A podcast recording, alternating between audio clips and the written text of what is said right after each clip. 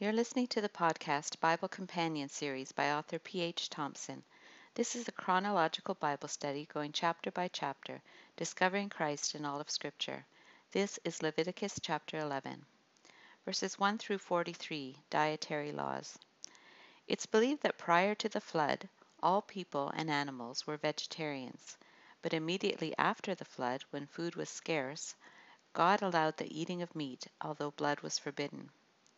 He says, The fear and dread of you will fall on all the beasts of the earth, and on all the birds in the sky, on every creature that moves along the ground, and on all the fish in the sea. They are given into your hands. Everything that lives and moves about will be food for you. Just as I gave you the green plants, I now give you everything.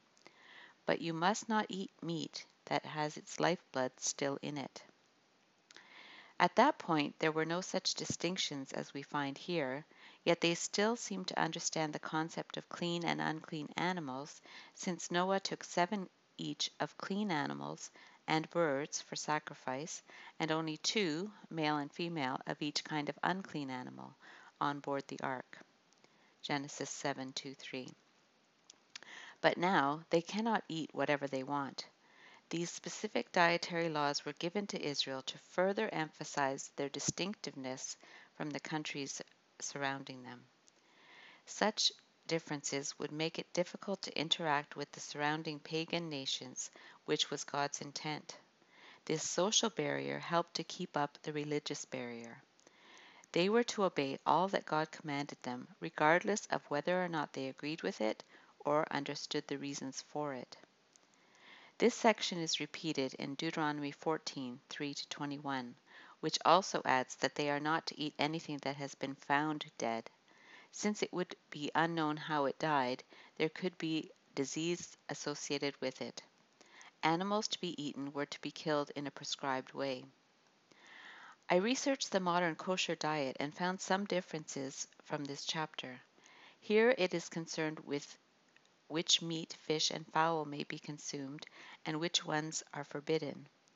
Modern kosher diets take into account the many other foods and food groups we now have to choose from.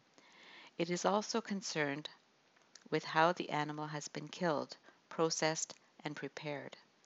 All traces of blood are still forbidden.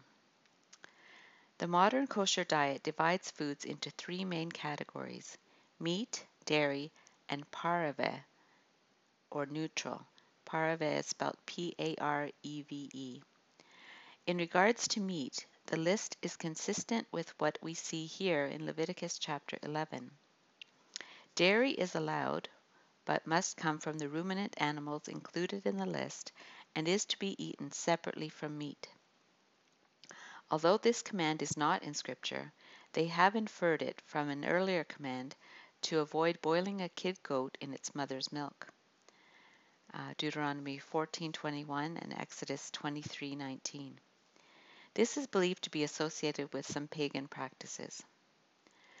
Ruminant animals may be eaten, with the exception of camels, uh, rabbits, pigs, and hyraxes, which are sometimes called conies or dassies.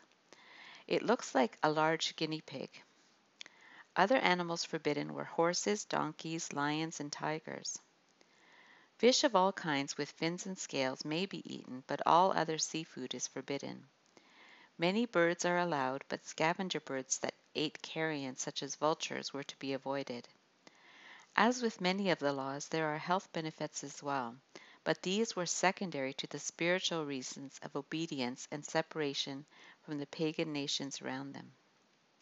It wasn't merely a prohibition against eating certain things, but even touching them or any vessel would make a person ceremonially unclean until evening, particularly if the animal was dead.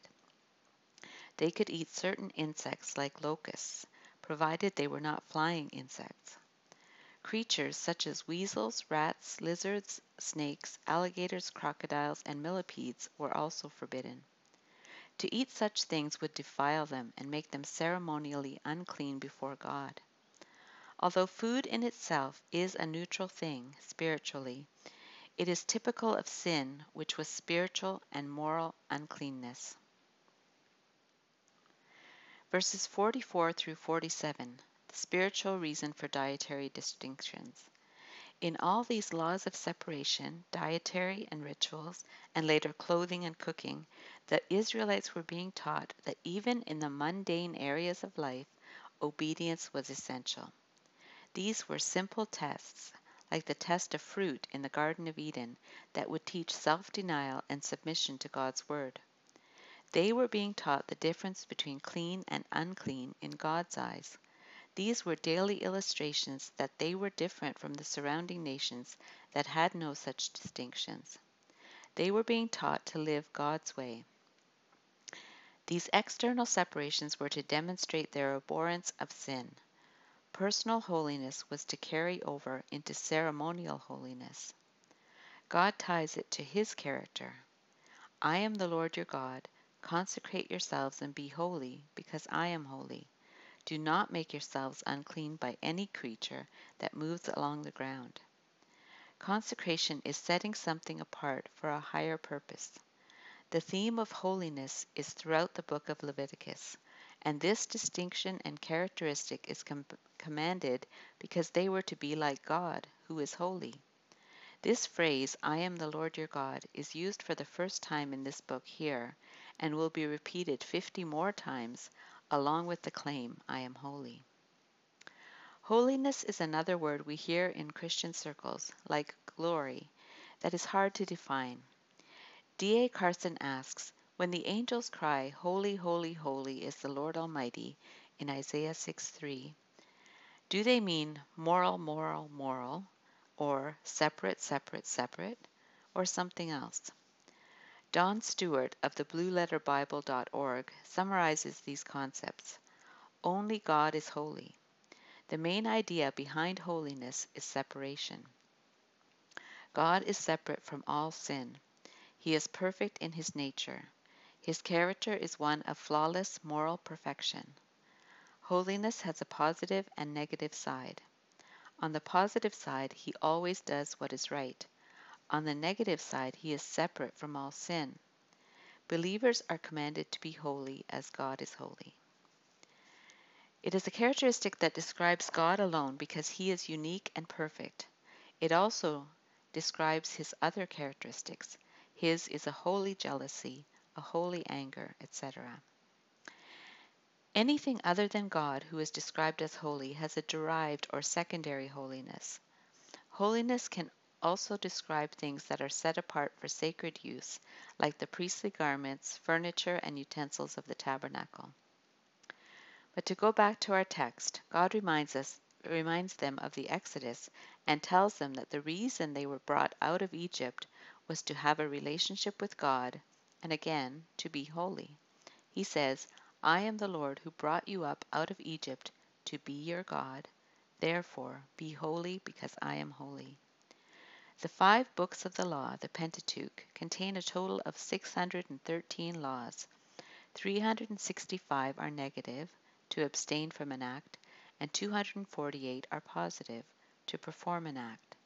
There are ceremonial laws relating to sacrifice and worship, civil laws relating to community life, and moral laws like the Ten Commandments, which deal with our relationship to God, the first four, and our fellow human beings, the final six. It's the moral law that is universally written on the consciences of people, not the dietary or ceremonial laws. And while all of them work together to convince us that we are sinners, completely unable to keep them, and in need of a Savior, it is the moral law alone that speaks to issues like lust, hatred, lying, theft, and adultery not whether or not we should eat fish with scales. In order to have a New Covenant perspective on it, we need to see what the New Testament says about it. According to what we know of Jesus, he personally kept the Old Testament laws perfectly, so that would have included the dietary laws. However, he commented on the fact that what was more important than what passes through your digestive system is what comes out of your heart. Are you so dull? he asked. Don't you see that nothing that enters a person from the outside can defile them? For it doesn't go into their heart, but into their stomach, and then out of the body. In saying this, Jesus declared all foods clean. He went on, What comes out of a person is what defiles them. For it is from within, out of a person's heart, that evil thoughts come sexual immorality, theft, murder, adultery, greed, malice, deceit, lewdness, envy, slander, arrogance, and folly. All these evils come from inside and defile a person. Also, we have Peter's vision in Acts 10 9 16, which showed him that all foods were now permissible. God says, Do not call anything impure that God has made clean.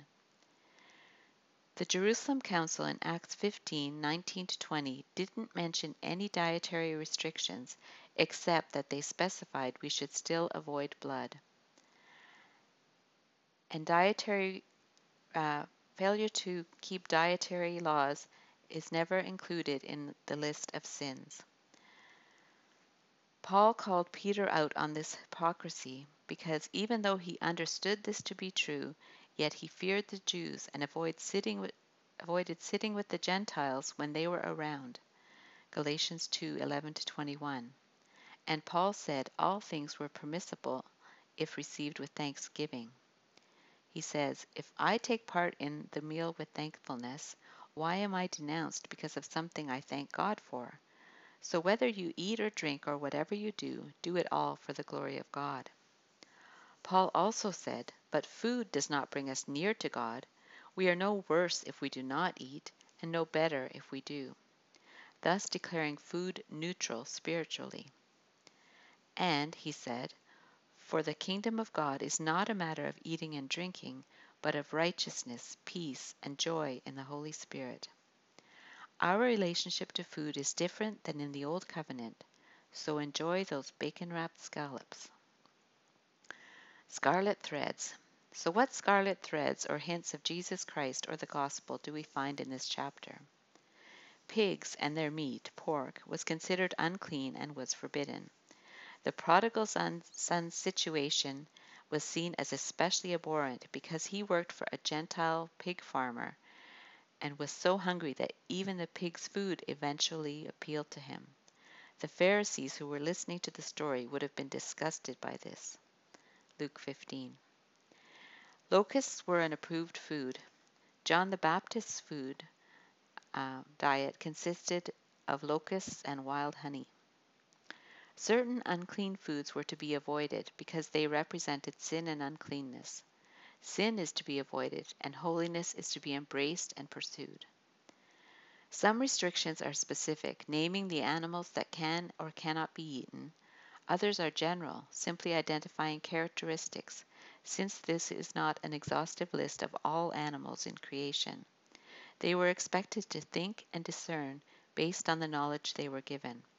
Likewise, believers are called to walk in holiness and use discernment and wisdom. Since not every conceivable sin to avoid is listed in the New Testament, they were to not only avoid eating these foods, but to avoid touching them as well. To avoid sin, we must stay as far away as possible from it. One of the reasons for holiness was their redemption from slavery in Egypt. We are to be holy because we have been redeemed from our slavery to sin. Because Jesus perfectly fulfilled the law on our behalf, we are no longer under the Old Covenant stipulations and distinctions, specifically related to the sacrificial and ceremonial laws, including dietary distinctions, since they were shadows of good things to come. We have liberty, but we must not misuse this liberty to make a weaker believer stumble. You've been listening to the Bible Companion series by author P.H. Thompson.